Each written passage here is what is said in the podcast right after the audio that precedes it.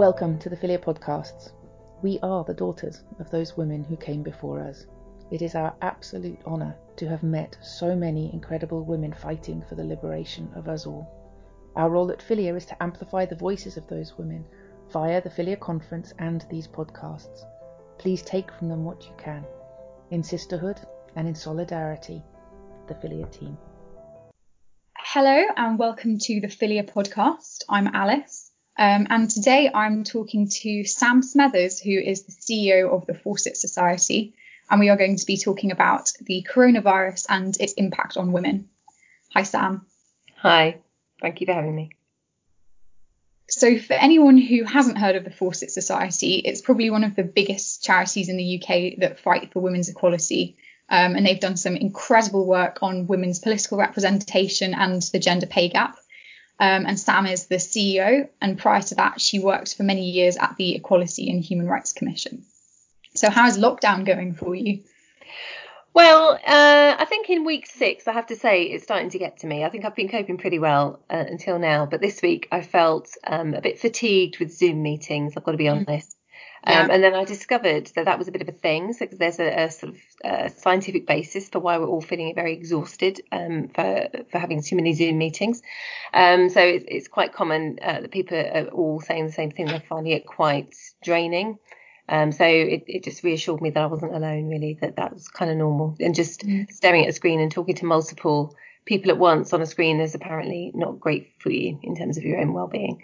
So um, trying to look after yourself, and also I've got two kids at home who are uh, being homeschooled as well. So that's the juggle I'm doing domestically. But apart from that, um, we're keeping everything going, and I think the campaigning work we're doing is really important, and um, it's really kind of keeping me focused on what matters, and also those who are in a much more difficult position, certainly than I am. Mm, definitely. So, speaking of the campaigning work that you're doing, the Fawcett Society has organised a joint call for women's visibility in the coronavirus response. How did that come about? Well, it seemed really clear to us actually from the beginning of this crisis that women were absent from decision making, absent from our screens in terms of you know the lineup at the daily press conference at Downing Street that we were seeing.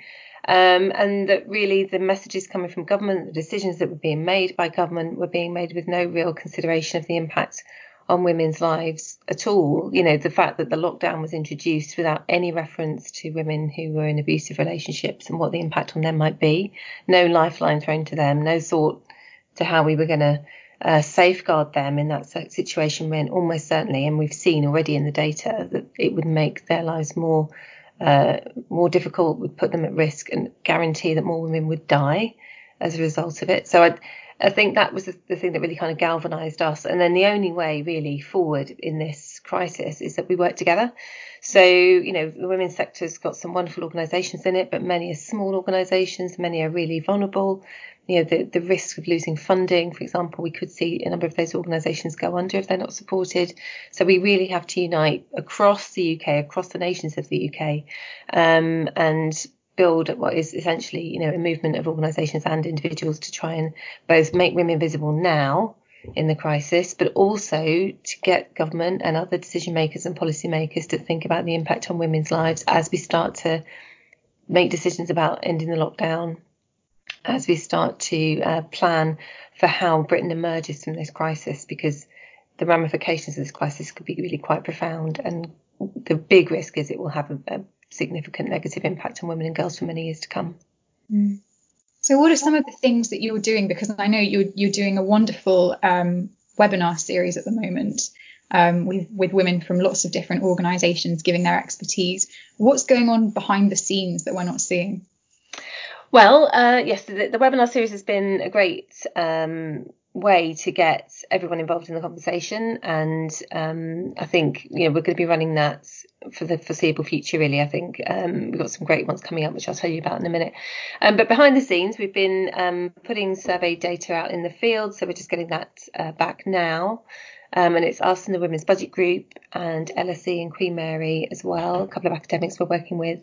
Um, and that's really looking at the impact on women's lives. Um, we've got a sort of representative data sample, but with particular focus on um, low income women, BME women, and parents as well. um, because we know it's hitting low income households hardest. It's certainly hitting um, parents of young children very hard, single parents very hard.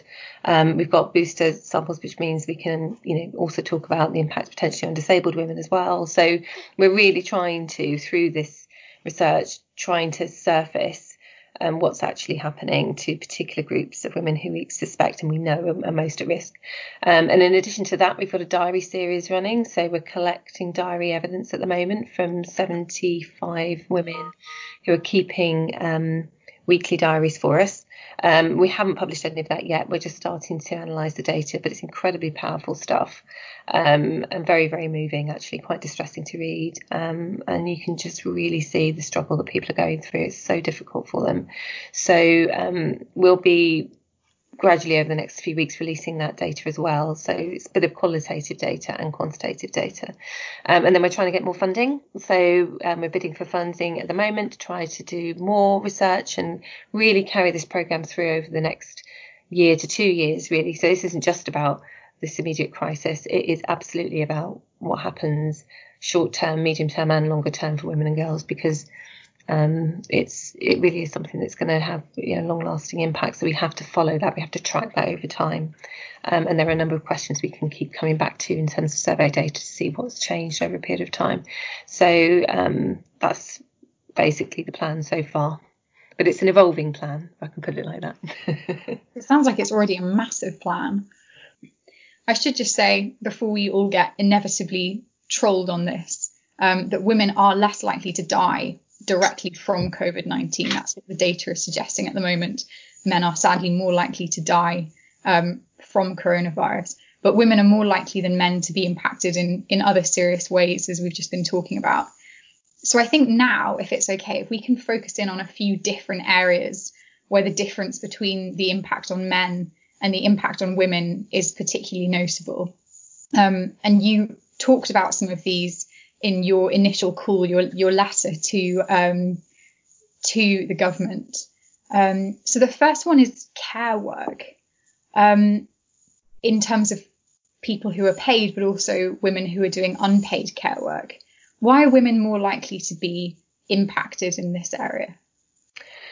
Well, um, I think just just before I come to that question, can I just pick up on your diff- difference between women and men and the sex disaggregated data? Because I just think it is really a very very important issue. This and um, and I want to re-emphasize the point because we are seeing it played out in real time the significance of sex differences in terms of the impact of this virus. So the call for sex disaggregated data, the, the reason why we have to think about the differences between women and men in terms of sex-based differences, in terms of design of PPE and whether it fit they fit women properly and fit women's bodies, all of these issues, uh, we're literally living through it and seeing it now. So it really demonstrates the mo- in the most powerful possible way that we need sex disaggregated data, um, and we absolutely need data disaggregated by ethnicity and disability and so on as well. So it's it, you know we can see BAME workers are much more at risk at the moment as well, you know, disproportionately dying on the front line.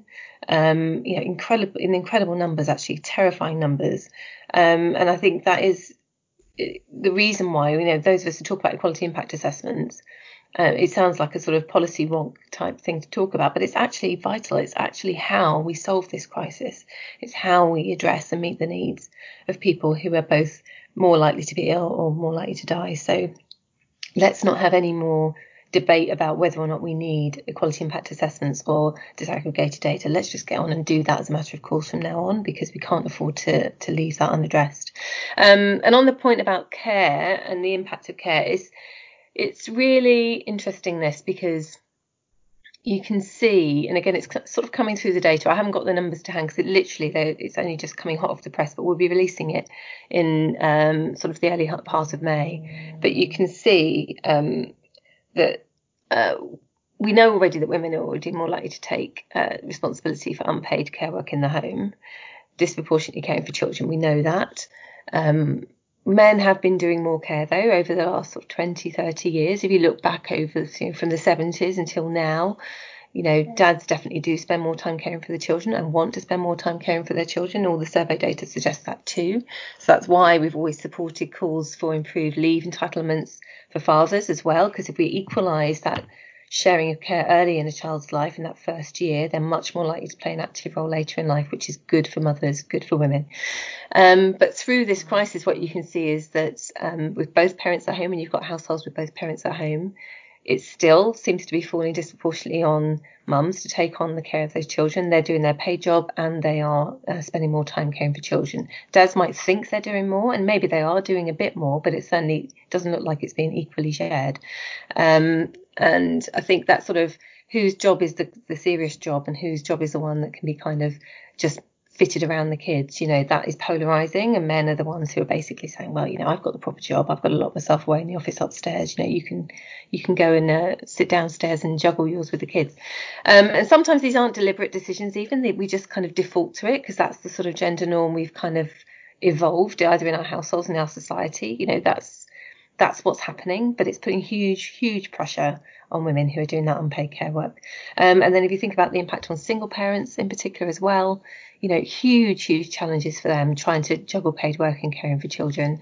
Um, and we can also see through Resolution Foundation data that parents of young children are more likely to be in doing frontline jobs. So they're actually more likely to be in a place where they're at risk of catching this virus themselves, um, as well as being ones, you know, often in low paid work. Um, and single parents are doing, you know, huge amount both to care for children, but really struggling with that balance without having that informal childcare perhaps to rely on, or have lost nursery places where nurseries have closed as well as schools. Um, can't even get to the shops, some of them, because they can't get out of the house with the children. They might have vulnerable children they're caring for. Um, you know, so really some difficult, challenging circumstances and people really struggling with low incomes and job insecurity as well at the moment. So it's mental well-being and it's financial uh, security are really major issues. I saw a really awful story about a woman in Scotland who was shamed in a supermarket for taking her children shopping with her. And when she made the point that, well, I'm a single mum and I can't really leave my kids at home because they're too young, no one really seemed to have actually thought that might even be a possibility. Yeah, what can she do? You know, I mean, single parents are always, you know, of, of all mothers are always blamed for what happens to their children, but single parents always get sort of a double judgment in society. You know, sometimes this sort of idea it's a lifestyle choice being a single parent. You remember, sort of, it's just a hangover from the 80s of this sort of damning of single parenthood. Um, and yeah, the idea that she shouldn't take her children with her to go shopping uh, is uh, it, it, shows just how ready we are to make those sorts of judgments, and we, we want to judge her. And that's the sort of underlying misogyny in our society, really, that sort of plays itself out in when we're looking to blame someone. It's the single mother who's who's most likely to get the blame for making the wrong decision because she's also made the wrong decision to become a single parent in the first place. Um, so yeah, it's really really unfair and really really challenging. And again, you know, women are, are, not visible. That we're trying to make women visible, but there are some particular groups of women who are even less visible. So, and, and single parents, I think, are, are one. Ninety-two percent of single parents are women. So moving on to another group who in your letter you, you wanted to draw particular attention to, um, and that's women who are victims of domestic violence or abuse. Um, and I think that there are some new statistics out which suggest that domestic abuse killings have actually doubled during lockdown. Um, so why is this happening and what help is the government providing for women at the moment? Yeah, I think it's actually more than doubled now. Um, well, why it's happening is because um, they've put women in a very, very difficult place. They've told them to stay at home with someone who is abusing them, you know, threatening their safety, and not giving them a route out. So um, we called at the beginning and we supported all the domestic abuse charities to say they needed to create a safe place for women to go. So it isn't just about a helpline, it's also about actually physically where can they go. So hotels, for example, were offering to provide accommodation. Southall Black Sisters were leading that campaign, Women's Aid as well. Um, they said, right, we'll, we'll create a place for women to go. Hotels can't be used at the moment for any other purpose. That was at least a short term safety mechanism. Um, and government were asked to fund that. They still have not funded that. Um, mm. We've got the domestic abuse bill going through Parliament at the moment. It's just had its second reading. I know Many politicians are lobbying hard on this as well, but as yet we still have not seen significant resources ring fence for the VAWG sector. Um, it's just really, really worrying and just simply not good enough. That should have been a priority at the beginning. And if we took a gender lens at the beginning of this crisis and actually put women and girls front and centre of the strategy that was actually going to be rolled out, we would have made very different decisions. And that would have been a priority from day one because it was absolutely predictable that that was going to happen. All the experts said that, and it's, it's exactly what we've seen play out. And there will almost certainly be an increased demand for services when we get to the end of the lockdown. So once women can get away from home, there probably will be a surge in, in cases and a surge in demand. And will the sector be able to cope with it? Absolutely not, unless they get some more money. So government has to prioritise that and see it as another emergency service because it's about saving women's lives and saving children's lives as well. So I know that the government did allocate a, f- a few more million pounds at some point in the last few weeks to domestic abuse. And I feel like if you don't if you don't really know what the situation is, that sounds great that they're giving more money to it.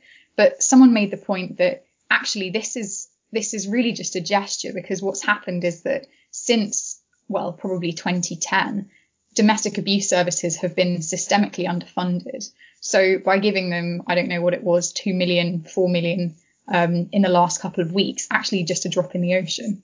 It was just it was just a bit of funding towards helpline support. It wasn't actually, you know, funding the rest of the service provision at all. Um, yeah, and you're right. And, and also some of the specialist um, providers have been unable to get contracts. You know, you've got bigger players who can get the contracts and provide some of the sort of support that's provided at local level. You know, when, when local authorities are tendering, for example, and sometimes specialist uh, domestic abuse charities aren't able to bid for those funds and get that funding. So that's another concern, I think, in terms of the sort of structural fabric of what we're losing in terms of the, the sector.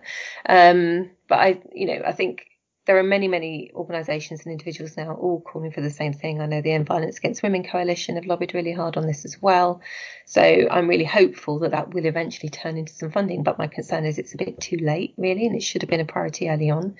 Um, and the Treasury, I think, you know, it looks from the outside at least as if the Treasury is sort of dragging its feet a bit on this. Because um, I think there are other voices within government who are also lobbying to get more money for domestic abuse uh, organisations, but who haven't at the moment um, been successful. So that needs to turn into action. It needs to be pushed up the Treasury agenda, and they need to be given that funding, and that announcement needs to be made as soon as possible.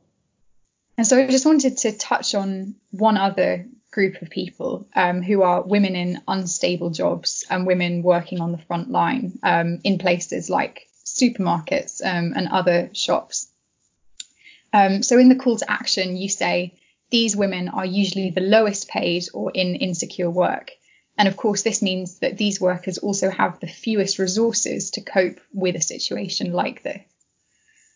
Absolutely. And so um, remember, there is we've got a sort of legacy effect here for, for people in this situation as well. So in 2008, we had the big kind of financial crisis. We then had a period of austerity after that. So a lot of the lowest paid, the most vulnerable workers, you know, black and minority ethnic women, uh, you know, people who are really vulnerable, they already took a hit in that period. So they've already had 10 years of, of challenge and difficulty when it comes to finances and, and survival, really.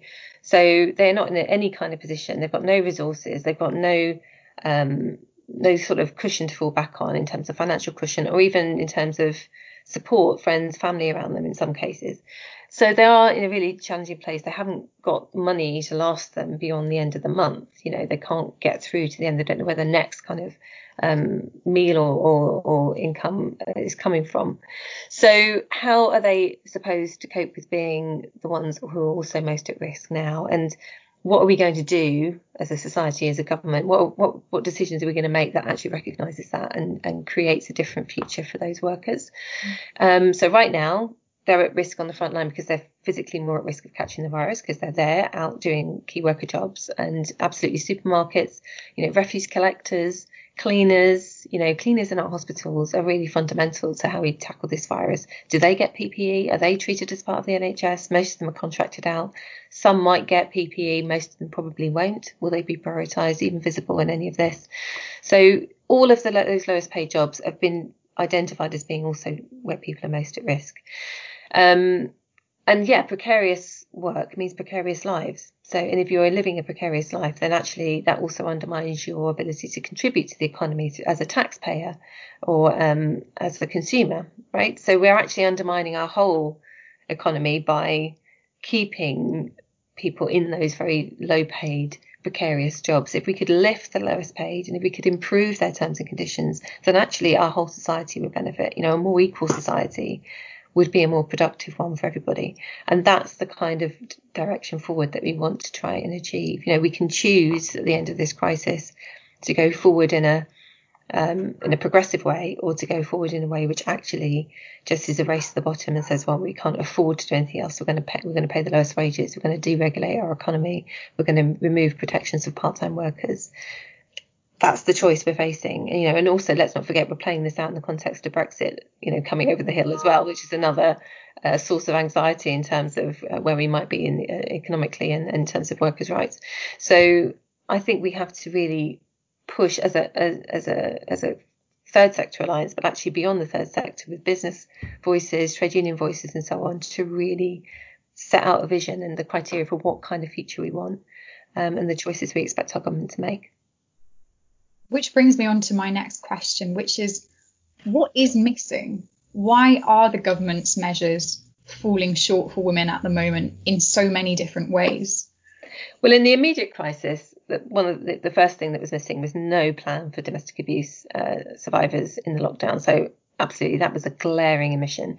Secondly, the furloughing scheme, although it's very generous and to be to the government's credit, it is it is a good scheme in terms of uh, what's on offer. Um, it doesn't really respond to the reality of women's lives. So it's come through our um, coronavirus conversations events on the chat function uh, both times actually, where people have been saying, why can't we have part-time furloughing? Why can't uh, we just do one or two days a week of work and then be furloughed the rest of the week. And actually, as an employer, I'd be really happy to implement the scheme that offered that, but we, we haven't got that flexibility because it's this very inflexible scheme that's been created. And I think that lack of thought about what would work for women's lives is, is is actually shows it doesn't really work for everyone anyway. So if we get it right for women, we'll get it right for everybody because other people want flexibility too. It isn't only about what women want. So um, I think that's been another omission. I think also the the way pregnant women and um, both in terms of the health advice they've received, but also their uh, employment rights and the way that's been communicated, I think they've been really poorly served. Actually, they um, should have been told at the beginning that they were a group at risk and, and told to take extra care, and that didn't happen until quite late on into the crisis. Um, and then we've had real confusion about women workers on the front line. So if you're a, pregnant woman working as a nurse or as a care worker, what rights do you have? Have you got the right to say you don't want to work in that environment? Um, and actually, you do. If you don't, if it's not a safe environment, you do have the right to say that. But that hasn't been communicated clearly, um, and we've had no focus really on how we give women clear guidance as to what they can and can't expect from their employer.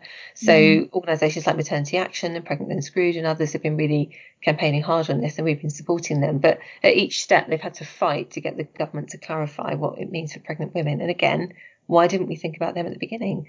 You know, there were lots of pregnant women in our society and in the workforce. It's not a surprise. Um, but somehow that was an afterthought. And all of these things would have been addressed if we'd taken a gendered approach from the beginning. I think actually the, the other uh, group that we ought to be talking about as well is is black and Asian minority ethnic workers on the front line who have now been told, you know, with new guidance that actually maybe they should be removed from the front line because it's not safe for them. And um, and you know to have that six weeks into a crisis. Um, in an NHS which frankly couldn't exist and survive without its BAME workers, is just extraordinary. And I think if, if government had actually protected our, all our care staff, social care staff as well, at the beginning with decent PPE supplies, with testing and tracing at the beginning, then we would not be in this position. We wouldn't have lost all those lives. And I think it's going to become really apparent actually when we start to examine the decision making in this crisis that those early decisions have been glaringly wrong and you know government is going to have to face some quite hard realities about what it did and didn't do in the first few weeks. When that inquiry comes about. Mm. Yeah. So usually, and you know more about this than I do, but usually when policies like these are implemented, they're implemented after months of careful consideration, research, lots of civil servants kind of doing the due diligence on them. Do you think that some of these gaps have appeared because actually the people who have been making these decisions have been a very small group of people at the top of government who have been making them very quickly? Or do you think that there is a kind of more um, insidious structural discrimination that's going on here? I think the absence of women from senior decision making in this crisis has definitely been a problem and a concern, and we've been uh, talking about that since the beginning.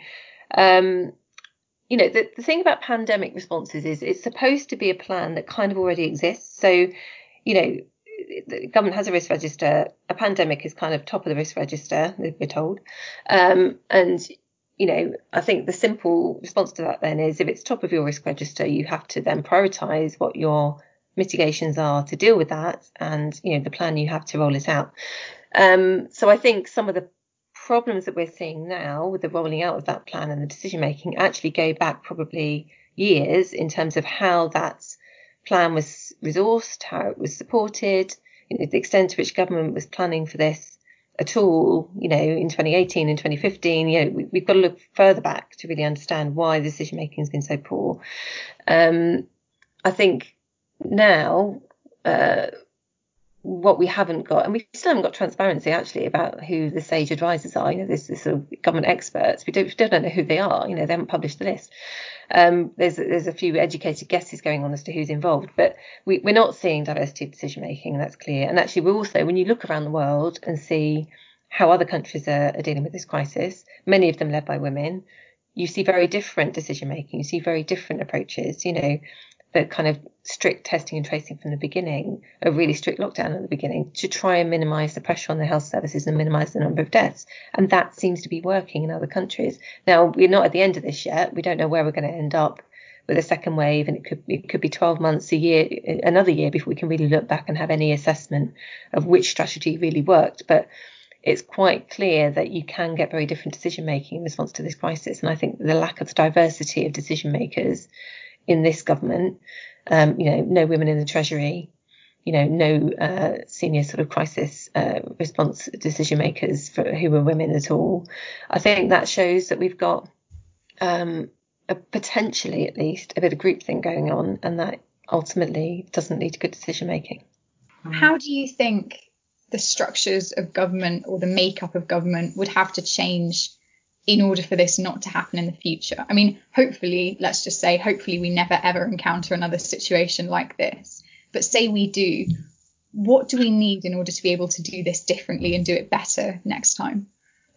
Well, the reason governments have to plan for pandemics is actually they do happen, you know. So, you know, it's not that they're that rare. You know, SARS and, and Ebola aren't that long ago. Actually, I know they didn't touch us, but they, they happened in, in other countries. Um, and so I think in terms of what how we do it differently, well, we would say absolutely you need equal representation and you need diversity of representation and decision making.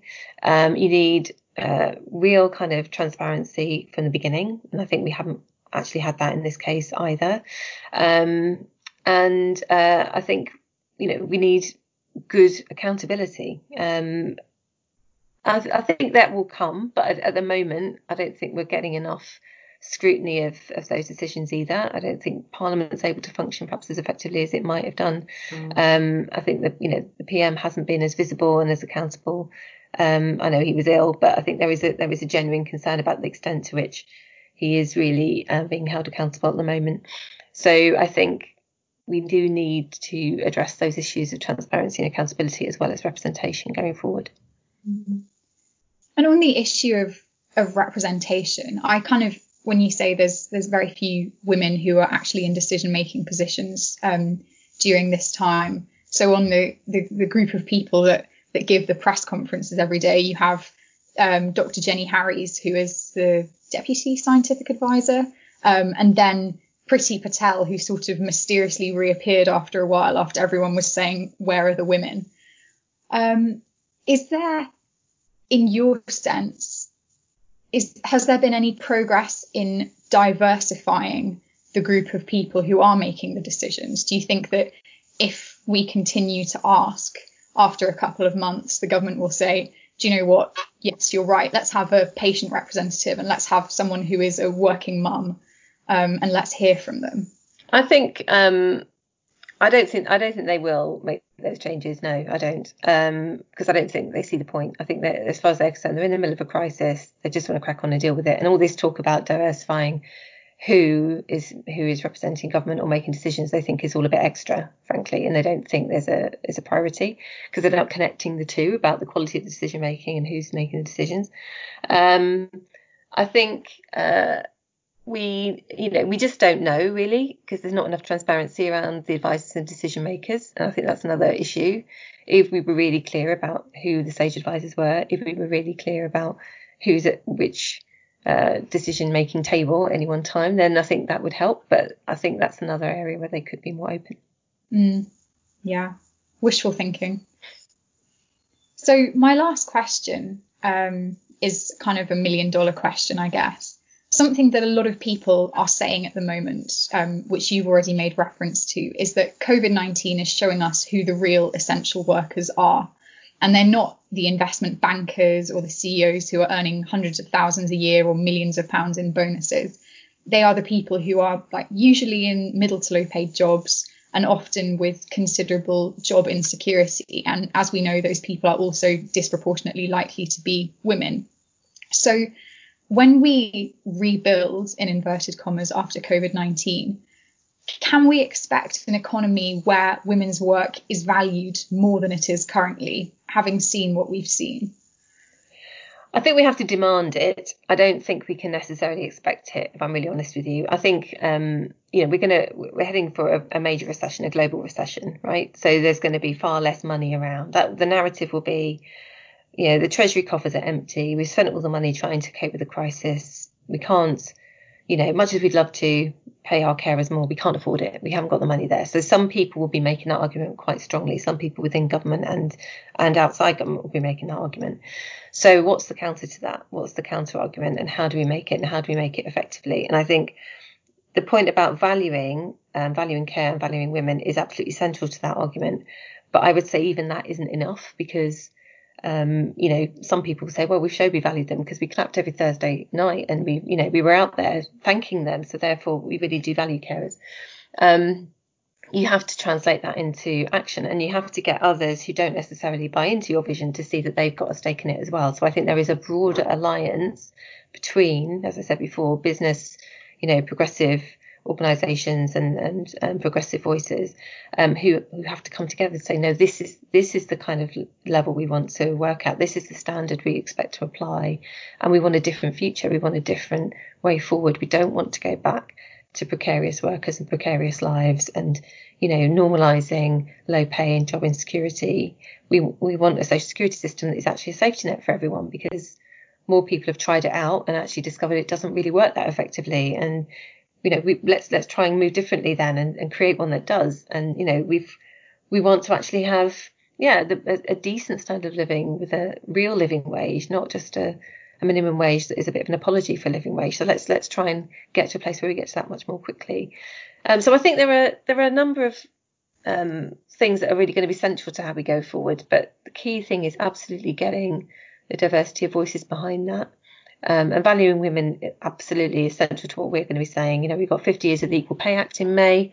So value women, value carers is going to be absolutely central to the messaging that we're going to be using because we know that, you, you know, fundamental to pay inequality is the fact that we don't value women's work. So, you know, it's not an, it's not equal pay isn't something you get when you can afford it. It's actually, it's, it's the lack of equal pay that's playing out now that we're seeing in our society now in terms of those women and how they're, uh, so poorly served and, poorly paid. Um, but I think we, are going to have a real fight in our hands because there are going to be lots of other people making a very different argument, and the economic circumstances are going to be very, very difficult, probably the most difficult we've seen in our lifetimes. So, how do we win? Um, and we've got to, I think, work very, very hard to win and not expect that somehow because we've all been cared for and we've all been out clapping for carers, that that's going to convert into them getting a decent wage and decent standard of living. It doesn't. You know, it, it means we have to fight to make the argument. I'm I'm glad to think that the Fawcett Society will be leading that fight at any rate. Well, we'll certainly be amongst the leading organisations. Let's, there are many others who are, you know, people like TUC and other trade unions as well to give them their credit. And actually, you know, getting the CBI to talk about inequality, which Carolyn Fairbairn did this week, and I noticed in a comment piece for the FT, that's helpful. We, we need those voices as well. So, you know, that's what we need a bit of a consensus around we can't go back to business as usual. We've got to build back better, which is the slogan everyone's using. Well, let's let's define what that means then and set some basic uh, framework for that so we, we know what we're all aiming for. And speaking of consensus, do you just want to tell us a little bit about your plans for future webinars with other organisations, things that, that people can listen into? Yeah, we've got a number coming up. We haven't put them all out on the website yet because we're busy trying to organise them. But as soon as they're um, available, we'll we'll put them up and promote them. Um, we're doing one in May on uh, the impact on Black, Asian, minority ethnic women and workers. Um, so that's going to be coming up shortly. We're going to be doing one on uh, violence against women and girls, um, looking at domestic abuse, but also the increase in online abuse, which I think is important in, in this context. We're all busy staring at our screens, but lots of people are do, using that as an opportunity to harass and abuse women. Um, and we're going to be looking at 50 years of the Equal Pay Act and what does that mean in the context of coronavirus. So that is all about valuing women, valuing care. Um, and then there are others too, but I can't quite remember what they are. So there you go. That's my top three off the top of my head. and how can people support or get involved with the Fawcett Society during this time? Well, we're a membership organisation, so you can become a member. Um, we start have a membership rate that starts from just a pound a month, so you can uh, get involved in Fawcett. You can make a donation on our donations page to support our campaigns, including the coronavirus campaign that we're running now. Um, or you can just sign up to our newsletter and to our coronavirus events for free. You know, we're not charging for any of that. So if you can't afford to spare any money right now, and we understand for many people that's difficult, just get involved by signing up and being a part of the campaign that we're trying to build. Sam Smethers, thank you very much. Thank you.